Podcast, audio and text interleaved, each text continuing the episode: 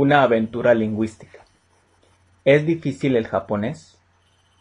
Con frecuencia los japoneses me preguntan si el japonés es el idioma más difícil de aprender, y se desilusionan si les digo que no. Pero cada idioma tiene sus propias dificultades, y con la suficiente exposición, las dificultades se pueden vencer. No existe idioma que no se pueda aprender. Ciertamente, las legiones de jóvenes profesores de inglés que llegan a Japón para enseñar inglés son la prueba de que el japonés no presenta grandes inconvenientes para la persona que quiere integrarse a la sociedad japonesa. Muchos de estos extranjeros logran hablar bien el japonés. Los jóvenes japoneses son en general abiertos y sociables, y creo que son los profesores extranjeros quienes se benefician más durante su estadía en Japón que sus estudiantes que tratan de aprender inglés. Un gran obstáculo para aprender japonés son los caracteres chinos, o kanji, como se los llama en japonés. Muchos estudiantes de idiomas pueden aprender a hablar bien sin leer, pero es más fácil sentir el idioma si se lo puede leer mientras se lo escucha. Leer es una apreciación sensual del idioma, muy distinta de escucharlo, y refuerza la comprensión del idioma. Yo tenía la ventaja de haber aprendido la mayoría de los caracteres chinos que necesitaba. Sin embargo, la pronunciación japonesa puede ser un problema. Distinto del chino, hay varias maneras de pronunciar el mismo carácter. El significado de los caracteres chinos en japonés a veces es distinto del significado que tienen en chino. Tenía que diseñar mi propio programa de aprendizaje basado en mis intereses y aptitudes. Esto es sencillo de lograr en la actual era digital, pero era muy difícil hacerlo cuando vivía en Tokio.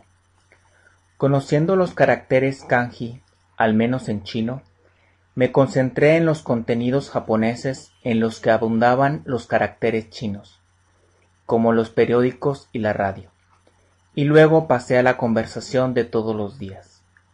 Pronto pude manejar negocios en japonés, pero me llevó más tiempo poder entender las novelas de la televisión.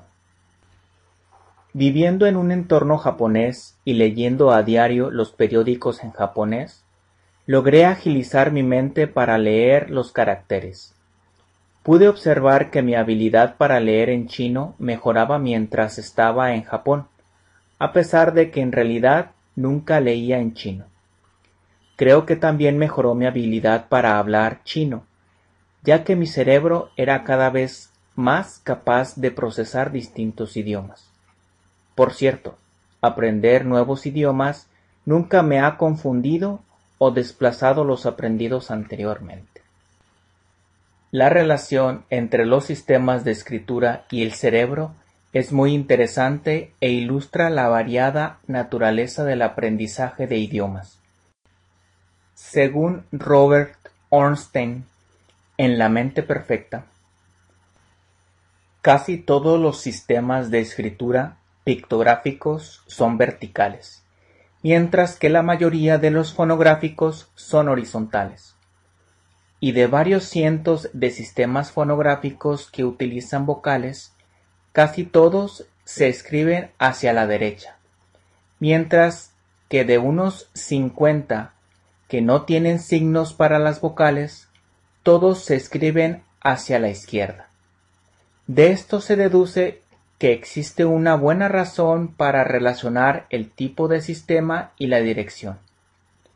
Y el candidato más probable es que nuestros ojos y cerebro trabajan en distintas direcciones según la clase de escritura que están leyendo.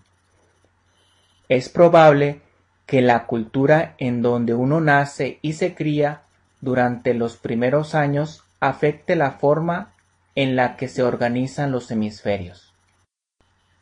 Los griegos, como casi todo el resto del mundo, desarrollaron su alfabeto basado en el alfabeto fenicio.